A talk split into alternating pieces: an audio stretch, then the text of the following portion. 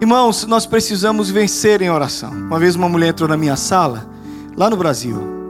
Ela sentou na, na, na sala pastoral e olhou para mim e disse: Pastor, orar não está funcionando. Não funciona. Não sei, pastor. Eu estou orando, eu estou orando e nada está mudando. E a gente às vezes pensa que a gente sabe orar.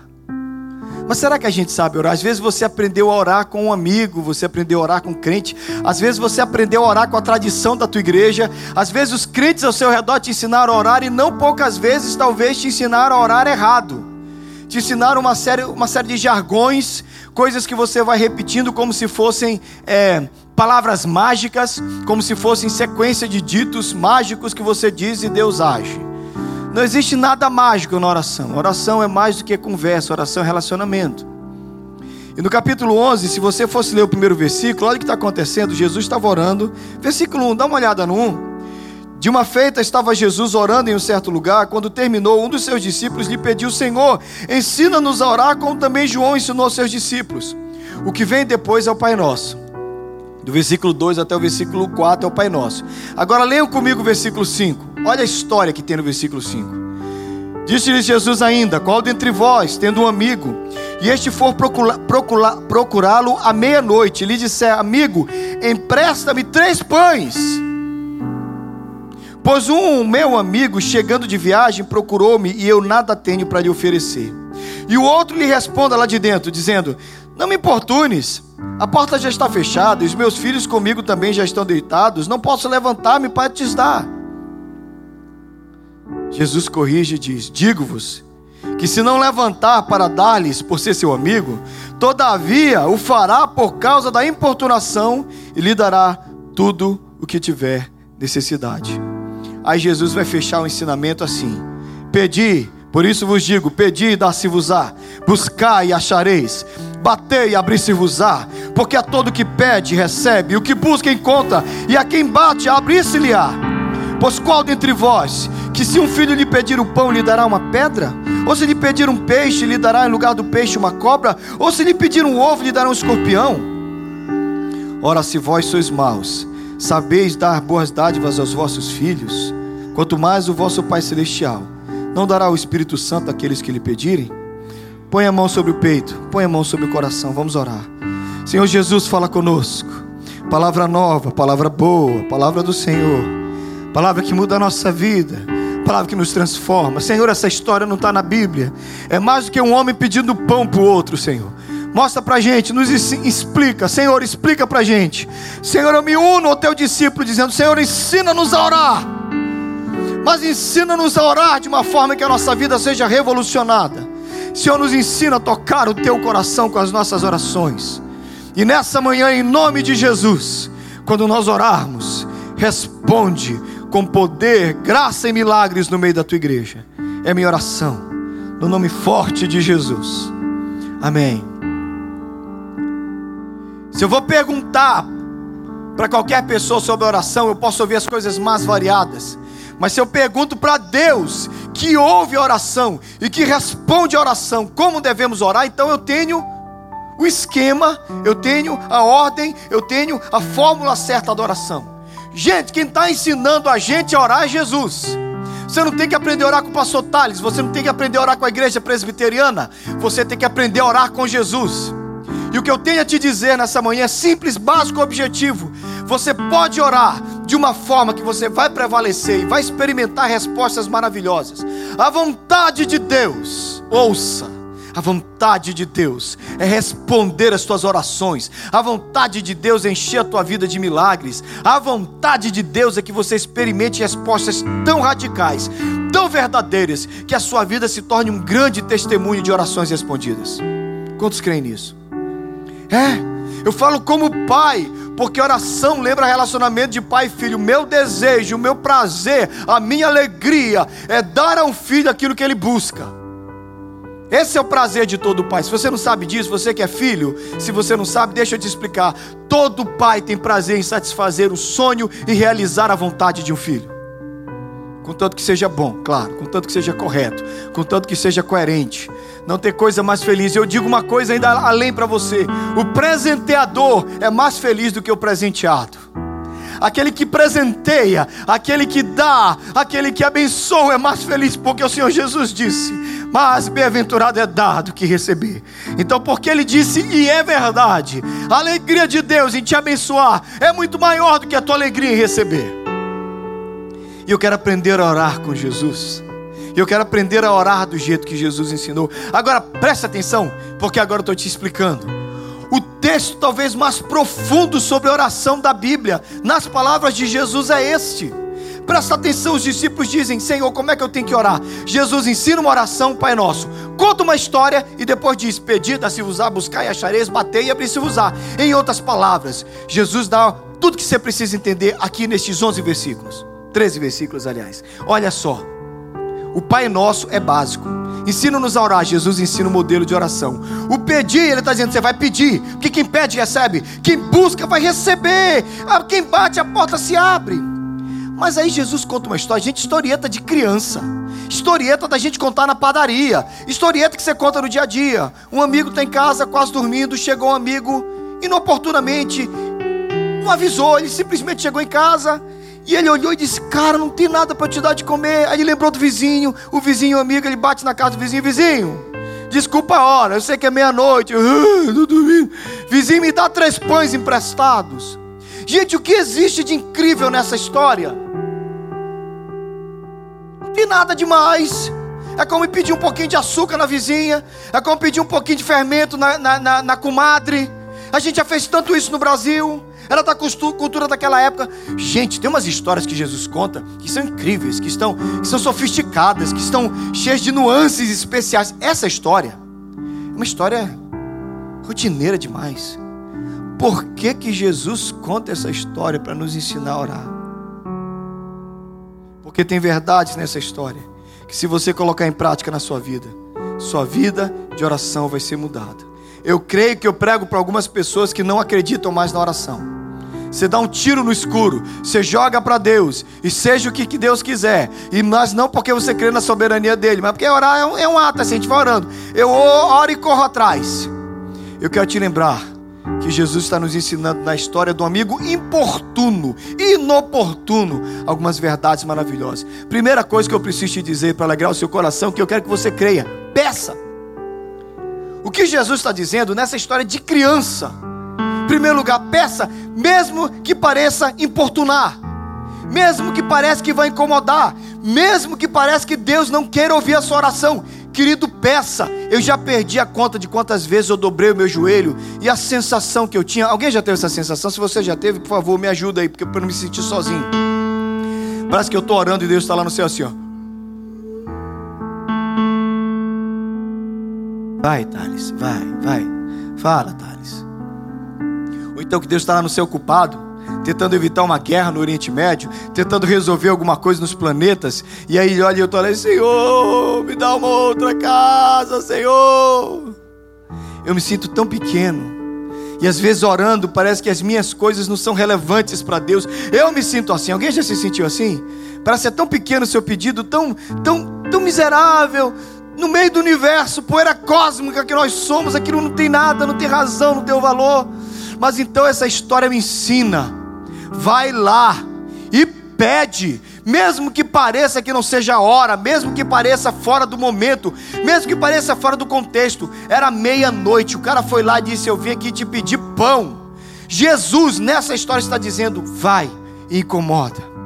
Eu cresci numa igreja onde os, os irmãos mais velhos oravam assim: Senhor, nós estamos importunando o trono da tua graça. Era tão bonito quando os irmãos oravam assim. Eu não entendia direito o que eles queriam dizer com isso, era muito criança. Mas era, eu achava bonito, Senhor, nós estamos importunando o trono da tua graça com os nossos pedidos, pequenos, miseráveis, limitados. Tu és tremendo, tu és grande, tu és poderoso, mas nós vamos até ti te importunar, porque tu és o nosso Deus. Eu aprendi nesse texto eu aprendi que eu posso me aproximar de Deus. E eu aprendi que eu posso pedir, querido, eu peço. Eu não sei o que vai ser. Muitas vezes eu peço e eu não sei qual é a vontade de Deus. Muitas vezes eu peço e eu não sei qual é a resposta. Mas uma coisa eu faço, eu peço. Eu vou lá e peço, porque eu sei que Deus é poderoso e eu sei que esse é um relacionamento maravilhoso de importunar, meus irmãos. Importunar não é pecado. Ana Luísa que o diga. A minha filha mais nova, que estava cantando naquele microfone, está sentada ali, é alguém que tem uma verdadeira, uma verdadeira, ela é muito radical com o horário. Ana Luísa trabalha às quatro horas da tarde, alguns dias da semana. E ela faz assim, quando dá três horas da tarde, primeiro ela já me avisou de manhã, pai, eu trabalho hoje, tá bom. Quando dá três horas da tarde, eu recebo a primeira mensagem, pai, não esquece que eu vou trabalhar. E, se, e aí eu tô na rua, tô fazendo alguma coisa. Daqui a pouco, três e meia, pai, dá pra gente sair três e quarenta e dois. Porque eu gosto de chegar lá, e eu gosto de bater meu ponto, eu gosto de fazer todo o negócio, eu gosto de chegar cedo. E Ana Luísa fica no meu pé. Ana Luísa é essa parábola. E sabe de uma coisa? Ela me mudou. Nessa relação de importunação, ela ganhou. E eu perdi. Porque às vezes dá três horas eu olho pro relógio e digo assim, não sei que tal. Ana Luísa ainda não me chamou. Daqui a pouco, pai, você tá vindo? Eu sou pai. E a importunação da minha filha me ensinou muitas coisas. Que meu pai também pode ser importunado por mim que Ele muda às vezes, quando eu não entendo, por amor a mim. Eu não sei explicar porque Deus muda na Bíblia. A não ser que Ele é soberano, que Ele já planejava mudar desde o início. Mas no capítulo 32 e 33 de Êxodo, Deus está muito chateado com o povo, porque o povo pecou muito. Depois você lê Êxodo 32 e Êxodo 33, e Deus fala assim para Moisés: Moisés, sai no meio desse povo. Eu vou fazer de você um novo Abraão. Eu vou matar esse povo todo, Moisés. E de você, eu vou começar uma santa geração. Dos teus filhos, eu vou fazer um novo povo. Você vai ser como Abraão. Deus estava provando Moisés. Deus estava mexendo com Moisés. Moisés, ali naquele momento, é Jesus Cristo que se envolve com a nossa história. Sabe qual é a primeira coisa que Moisés fala? Senhor, se o Senhor for destruir esse povo, o Senhor risca o meu nome do livro da vida. E a Bíblia diz que Deus, por causa da oração de Moisés, não destrói o povo. Porque Deus mudou, não sei. Eu sei que desde o início ele não ia destruir, mas ele está ensinando para Moisés, ele está provando Moisés, ele está mexendo com Moisés. Mas essa relação de pai e filho, no qual o filho às vezes precisa dizer para o pai, e o pai entende. O Pai conhece o nosso coração e Ele sabe que a gente precisa orar. Aí então Deus diz: Tá bom, Moisés, eu não, eu não vou destruir o povo, mas eu também não vou no meio deles. Moisés, eu vou te mandar um anjo. O meu anjo vai com vocês. Aí Moisés faz a segunda oração mais ousada. Ele diz: Senhor, se o Senhor não for conosco, não nos faça sair desse lugar. Deus muda de novo. E Deus diz: A minha presença irá contigo, e eu te darei descanso. Por que Deus muda para Moisés? Porque a importunação de um filho no trono da graça manifesta a sua presença. Aleluia. Aí Moisés se empolga, né, gente? E diz: Uau! Ele faz a terceira oração mais ousada da vida dele. Ele diz: Senhor, eu te peço que tu me mostres a tua glória. Deixa eu ver a tua face. Deixa eu ver teu rosto. Deixa eu te contemplar na tua glória, na tua majestade. Aí Deus diz: Ah, Moisés, isso não. Aí não. Mas eu vou te dar um spoiler. Entra ali na fenda, eu vou colocar minha mão. E eu vou passar. E você vai ver as minhas costas. E toda a minha glória vai passar diante de você. O que Moisés viu, eu não sei. Mas eu sei de uma coisa. Moisés foi orando e importunando. E Deus foi atendendo. Eu tenho uma palavra para você nessa manhã. Não significa que por importunar Deus Ele vai fazer o que você quer, porque Ele é soberano. Mas eu quero convidar você a orar. Porque às vezes nós não oramos para mudar Deus, mas nós oramos para mudar o nosso coração. Davi teve uma criança quase morrendo. Davi entendia essas coisas, aprende com gente que sabe orar. Davi se ajoelha diante de Deus e ele ora, e ele para de comer, ele para de tomar banho, ele, ele coloca roupa de saco, ele vai para o pó e para Assis e diz: Deus, não mata essa criança. Era o filho da Batseba, era o filho do pecado. Aí os homens veem Davi se humilhando e Davi chorando, mas a criança morre. Então os servos de Davi mudam, começam a ficar movimentados. Davi não é bobo, Davi percebe a agitação e olha e diz: Gente, aí, por que, que vocês estão assim? Morreu a criança? Eles disseram: Morreu, rei. Então Davi levanta, toma um banho, entra no templo, adora a Deus, vem para casa e come. Aí os, aí os caras ficam pirados: Peraí, peraí, Davi. Quando a gente pensou que você ia chorar mesmo, e você levanta e diz: Não, eu estava chorando enquanto a criança estava viva, porque eu sei que meu Deus é bom eu vou ficar importunando o trono da graça. Ele não quis fazer, a criança morreu. Agora está tudo bem, porque enquanto havia vida, havia esperança. Mas uma coisa eu faço, eu busco, porque Deus é bom. E se a situação vai ser mudada, Ele vai mudar, porque Ele é Deus. Então ouve, igreja, porque eu estou falando com você que está cansado. Peça, mesmo que pareça que é importuno, mesmo que pareça que Deus já não vai fazer. E se ele não fizer, descansa, querido. Olha o que o Senhor Jesus disse: Até agora vocês nada pediram em meu nome, peçam e receberão, para que a alegria de vocês seja completa. Peça, peça com fé, porque também diz em 1 João 5,14: essa é a confiança que nós temos para com Ele, que se lhe pedimos alguma coisa segundo a Sua vontade, Ele nos ouve. Você veio aqui essa manhã para ouvir isso, peça nesse processo coisas maravilhosas vão acontecer. Amém? Sabe por quê? Se Deus fizer, Ele é Deus. Se não fizer, Ele é Deus. Se a porta abrir, Ele é Deus. Mas se fechar, continua sendo Deus. Se a doença vier, Ele é Deus. Se curado eu for ele é Deus, se tudo der certo, Ele é Deus, mas se não der, continua sendo Deus. Não é assim que a vida é? Não adoro pelo que Ele faz. Pode cantar. Lindo, acho que houver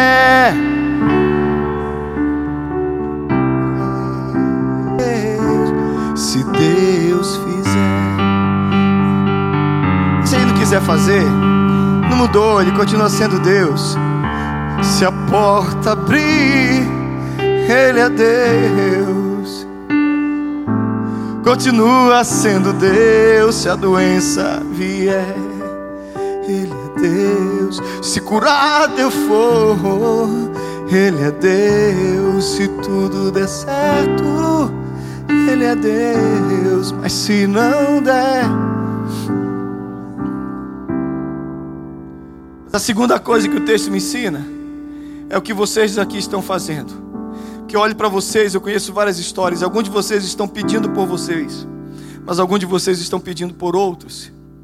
E o que aquele homem fez foi isso ele estava no santo, maravilhoso ministério da intercessão. Interceder, orar pelos outros é um santo chamado. O homem não estava pedindo pão para ele, ele foi lá no vizinho e disse: Vizinho, o pão não é para mim, porque eu já comi, a minha casa está suprida, mas é para o meu outro amigo que chegou. Então, meu amigo, eu te peço por aquele amigo, amigo, abençoa aquele amigo, vizinho querido, abençoa o meu próximo.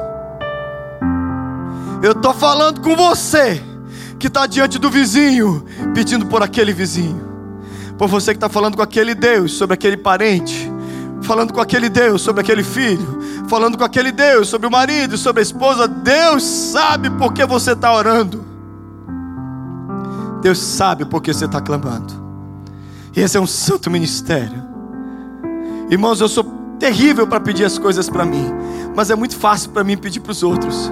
E é o que eu faço a semana inteira. Eu, eu, eu, coloco pessoas em conexão. Pastor, preciso de emprego. Pastor, tem uma pessoa que eu conheço alguém que, peraí, deixa eu colocar você em contato. E de repente eu faço. Eu peço de um para o outro, peço do outro para aquele outro, as coisas vão, vão se interligando. Alguém pega um trabalho, alguém vai lá e pega um emprego, alguém vai lá e pega um contrato.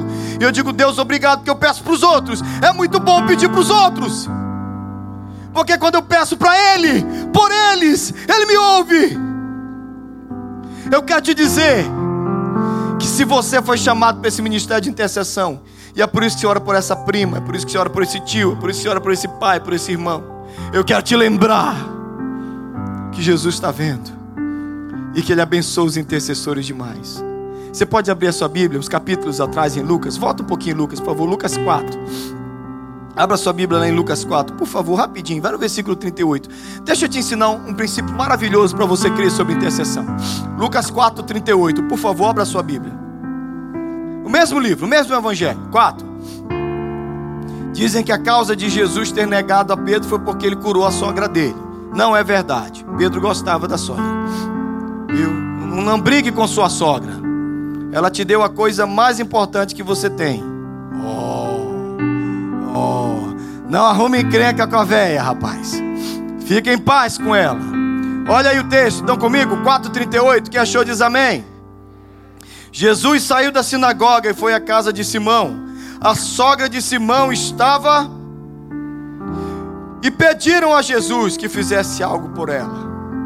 Então ele, em pé junto dela, inclinou-se e repreendeu a febre que a deixou. Ela se levantou imediatamente e passou a servi-los. Olha para cá.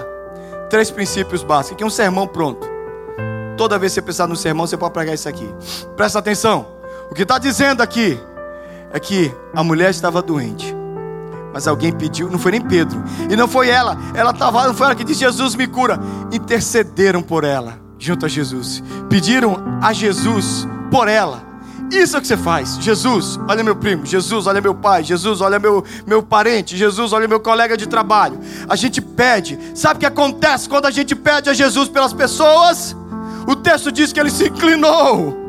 E biblicamente a palavra se inclinar, se dobrar, o que, é que significa? Quem lembra? Fala, gente.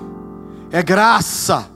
É favor. A Bíblia diz que Esté entrou na presença do rei e o rei inclinou o cetro na direção dela e ela achou graça diante do rei. A Bíblia diz que quem é semelhante como o nosso Deus, que se inclina para ver o que passa na terra. Inclinar-se na Bíblia é demonstrar graça, compaixão. Quando você ora a Jesus por alguém, Jesus se inclina para essa pessoa, pessoa. Jesus se dobra para essa pessoa. Jesus vai na direção dessa pessoa. Aleluia! Essa semana o meu pastor lá do Brasil falou com a gente aqui na live. E ele contou que ele era um homem pecador, estava numa vida terrível de pecado. Estava mesmo. Eu sei os detalhes. E ele e a irmã dele foram enviados para um acampamento da igreja presbiteriana independente, lá de Presidente Prudente, de Dracena, aliás. E quando eles iam no pecado, mas indo para acampamento, ele disse que ele saiu de casa. Quem ouviu a live sabe. Ele saiu de casa, a mãe ajoelhada. E voltou do acampamento de carnaval quatro dias com a mãe ajoelhada no mesmo lugar. Só que quando, ela, quando ele voltou, ele era um crente, transformado pela oração, porque Deus se inclinou para ele. Jesus se inclinou para ele. Você está orando por alguém? Eu tenho uma boa notícia para você. Jesus está se inclinando e demonstrando graça, e favor, e compaixão, e misericórdia, e transformação na vida dessa pessoa. Amém? Quantos creem nisso? Quantos creem que basta Jesus falar uma palavra? Amém? Amém? Você crê nisso? Eu creio, eu creio que tudo é possível. Você quer essa música? Olha o que ela diz. E que nada é impossível para ti. Essa é a parte que mudou a minha vida. Ela diz assim: Basta uma palavra tua e os montes se removerão. Presta atenção. Basta Jesus falar eu creio que tudo é possível. Vem comigo, Bruninha. E que nada é impossível para ti, para aquela pessoa que você ama, para aquele seu parente. Basta uma palavra tua, e os montes se removerão. Sabe o que mudou a minha vida? Foi crer nisso na vida de uma pessoa que eu amava muito. Foi o dia que eu acreditei, basta Jesus falar. A frase que eu mais gostei esse ano que eu ouvi, eu estava lendo e dizia assim: José acordou na cadeia, mas dormiu num palácio. José acordou na cadeia naquele dia, barbudo, sujo e preso, Naquela noite ele dormiu no palácio, limpo, bonito, segundo no Egito, governador do Egito, porque basta uma palavra do nosso Deus para tudo ser mudado. pois contigo saltarei muralhas e também destruirei exércitos, pois eu sou. Havia um planetinha destruído, um planetinha sem forma e vazio, um planetinho confuso, um planeta poeira cósmica, como eu falei no início. E de repente Deus falou: haja luz. Tudo mudou. Haja plantas, hajam luzeiros, hajam peixes no mar, animais na terra, um jardim no meio. Você vira a página e aquilo que era sem forma e vazio está lindo. Deixa eu te dizer uma coisa essa manhã: basta Ele falar, e quando Ele falar, tudo vai mudar. Por isso, se você quer uma oração como sugestão essa manhã, Diz, Senhor, envia a tua palavra na vida daquela pessoa. Sabe como é que termina a história da sogra de Pedro? Ela se levanta e vai servir Jesus. Então são as três promessas que eu tenho para você. Clame a Jesus por uma pessoa. Jesus vai se inclinar para ela e ela vai passar a servir Jesus. E você vai viver para ver essa pessoa servindo o Senhor e glorificando o nome de Deus. Quantos creem, digam amém. A última coisa que o texto me ensina é que Jesus faz um comentário interessante, mas é um comentário sarcástico para a gente entender. Ele diz: Olha, se o cara não der o pão por conta da amizade, ele vai dar pela importunação. Ele vai dar porque ele foi incomodado. A palavra no grego é a palavra mais esquisita, aneídea, aneídea. E aneídea significa, bem, tem vários contextos, né? mas pode ser importunação, descaramento, falta de vergonha. No português claro, aneída significa cara de pau. Jesus está dizendo que o cara foi lá e fez, porque ele viu a cara de pau do outro bater na porta da casa dele meia-noite e pedir pão. Mas isso é para o vizinho. Sabe o que Jesus está dizendo para nós? Que o nosso Deus, eu demorei para entender isso, gente. Nosso Deus é nosso amigo. Nosso Deus não fica no céu. Ai, Thales, vai pedir de novo isso. Ah, Thales, você vai orar outra vez isso. Ah, você vai pedir de novo isso, Jussara. Não aguento mais. Eu já cansei de ouvir você pedindo isso. Mas você vai orar o mesmo pedido outra vez. De novo, Reginaldo. Mais uma vez. Eu já cansei de ouvir isso. Deus não se cansa de nós. Porque por muito tempo eu tive medo de um Deus carrasco de um Deus perigoso, de um Deus que tinha um raio para me estourar, me destruir, me eletrocutar. Mas alguém me pregou um Deus amoroso, e eu descobri que Deus é meu amigo. E tem coisa que a gente só pede para amigo. Tem coisa que a gente só pede para amigo. E se você não entendeu o que é, que é isso, você não entendeu a relação do texto, a história do texto do servo, do homem, aliás, que é inoportuno ao pedir, o amigo importuno, a ideia é relacionamento, é que você pode confiar na amizade do outro. Eu não sei quantos amigos você tem para passar tudo com você. Na vida, normalmente, a gente não consegue encher os dedos de uma mão de amigos de verdade que vão conosco para tudo que for. Infelizmente. Mas eu sei que você tem um amigo que nunca fica enfadado, que nunca fica cansado. E alguém me ensinou, e eu estou ensinando a vocês: Deus é meu amigo, o mais fiel, o mais leal, o que não me abandona, o que não fica chateado, o que não me troca, o que não me deixa. Esses dias um menino escreveu na internet: Eu sou gay. Eu assumi o meu homossexualismo. Não coloca versículo aqui. Não me perturba com essas coisas de crente. Eu abri o inbox dele e disse: Eu te amo. E a tua opção não me separa de você. O que você escolheu ser não me diz respeito. Eu oro por você. Sempre que você precisar, você conta comigo. Ele mandou obrigado, pastor. Eu teria uma série de versículos para explicar o que o homossexualismo é pecado, mas o que é que eu mudar a vida dele com isso? Mas eu sei de uma coisa eu posso estar do lado dele. E o dia que ele quiser ouvir sobre isso, ele tem um amigo. Ele tem um amigo. Não estou apoiando o que está errado, mas eu sei que a gente precisa estar ao lado das pessoas. Sabe como é que o meu Deus é? Meu Deus caminha comigo há muitos anos. Tem pecados que eu repito e faço, e eu nem percebo que faço.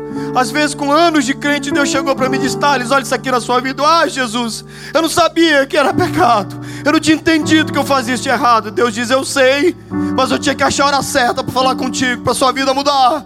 E eu vim te suportando e te amando e cuidando de ti no teu pecado até agora, e te perdoando, porque eu sou o teu Deus, eu sou teu amigo, e nem os teus pecados podem me separar de ti. Porque o meu filho morreu na cruz para que nunca mais nós fôssemos separados. Tem coisa que a gente só pede para amigo. Não existe nada melhor do que ser amigo de Deus. Caminhar seguro na luz, desfrutar do seu amor. Canta no coração, viver sempre em comunhão. Você vai desfrutar disso. Você vai perceber como é bom a bondade, a graça, a misericórdia, a grandeza do Jesus, meu bom pastor. Deus é meu amigo. Sabe quem foi o amigo de Deus na Bíblia? O homem que ganhou a primeira vez esse título? Quem foi? Abraão. Lá em Isaías, Deus fala: Ó oh, Jacó, descendente do meu amigo, Abraão. Sabe por que Deus chamava Abraão de amigo? Porque uma vez Deus pediu para Abraão coisa que só se pede para amigo: Abraão, leva o teu filho para o alto da montanha, sacrifica, porque eu vou fazer isso também. Você vai entender como eu me sinto a cada dia que eu olho para o Gólgota, onde meu filho vai ser sacrificado. Tem coisa que a gente só pede para amigo. Se você tem Deus como seu amigo, você pode pedir. Eu queria orar essa manhã pelo teu milagre. Na certeza que você pode importunar Jesus. Pode importunar Jesus. Você pode ajoelhar de novo e dizer: Jesus, eu estou aqui de novo para falar do mesmo assunto que não mudou ainda. E eu não, posso, eu não sei porque não mudou, mas eu estou aqui dizendo: tem misericórdia de mim. E muda, muda, muda. Sabe por quê? Porque Jesus é bom e Ele é nosso amigo. E você que está orando pelo outro, saiba, Jesus vai se inclinar e vai mudar a vida dessa pessoa. Quantos tem um milagre que você precisa na presença do Senhor? Eu queria que você ficasse de pé por esse milagre. E você diz, Senhor, é por essa pessoa que eu me levanto. E é por ele, é por ela que eu peço que o Senhor faça milagre. E eu queria que você orasse a Jesus agora do jeito que eu falei. Você vai importunar o trono da graça. E eu queria que você orasse com intensidade. Dissesse, Jesus, faz alguma coisa aqui nessa vida. Faz alguma coisa na vida dessa pessoa. Vamos orar? Ora, mas ora com intensidade. Ora por ele, ora por ela. Diz, Senhor, muda essa vida. Muda esse coração. Senhor faz. Senhor, eu estou importunando o trono da graça. É verdade. Eu estou incomodando o Senhor na tua santidade, no teu poder, na tua glória, na tua majestade. Mas eu clamo, Senhor, em nome de Jesus. Muda essa vida. Quantos creem nisso? Digam amém. Senhor, em nome de Jesus, nós oramos pelos milagres dos teus filhos, Senhor. A grande maioria dos que estão orando estão orando por outros, por outras pessoas. Como o homem que pediu pão para o outro, confiando na amizade do vizinho. Nós pedimos a bênção para o outro, confiando na tua amizade, bondoso Deus, amigo da nossa alma, companheiro da caminhada, Jesus, amigo leal, amigo fiel, como o Senhor não há outro. Nós oramos a Ti, amigo. Responde a nossa oração. Nos perdoa repetir de novo, e de novo, e novamente, e derramar nossa alma diante do Senhor. Mas atende os pedidos dos teus filhos. Faça milagres, e nós vamos glorificar o Teu nome. E nós vamos dizer que o Deus leal, o Deus fiel, atendeu a nossa oração. Em nome de Jesus. Em nome de Jesus.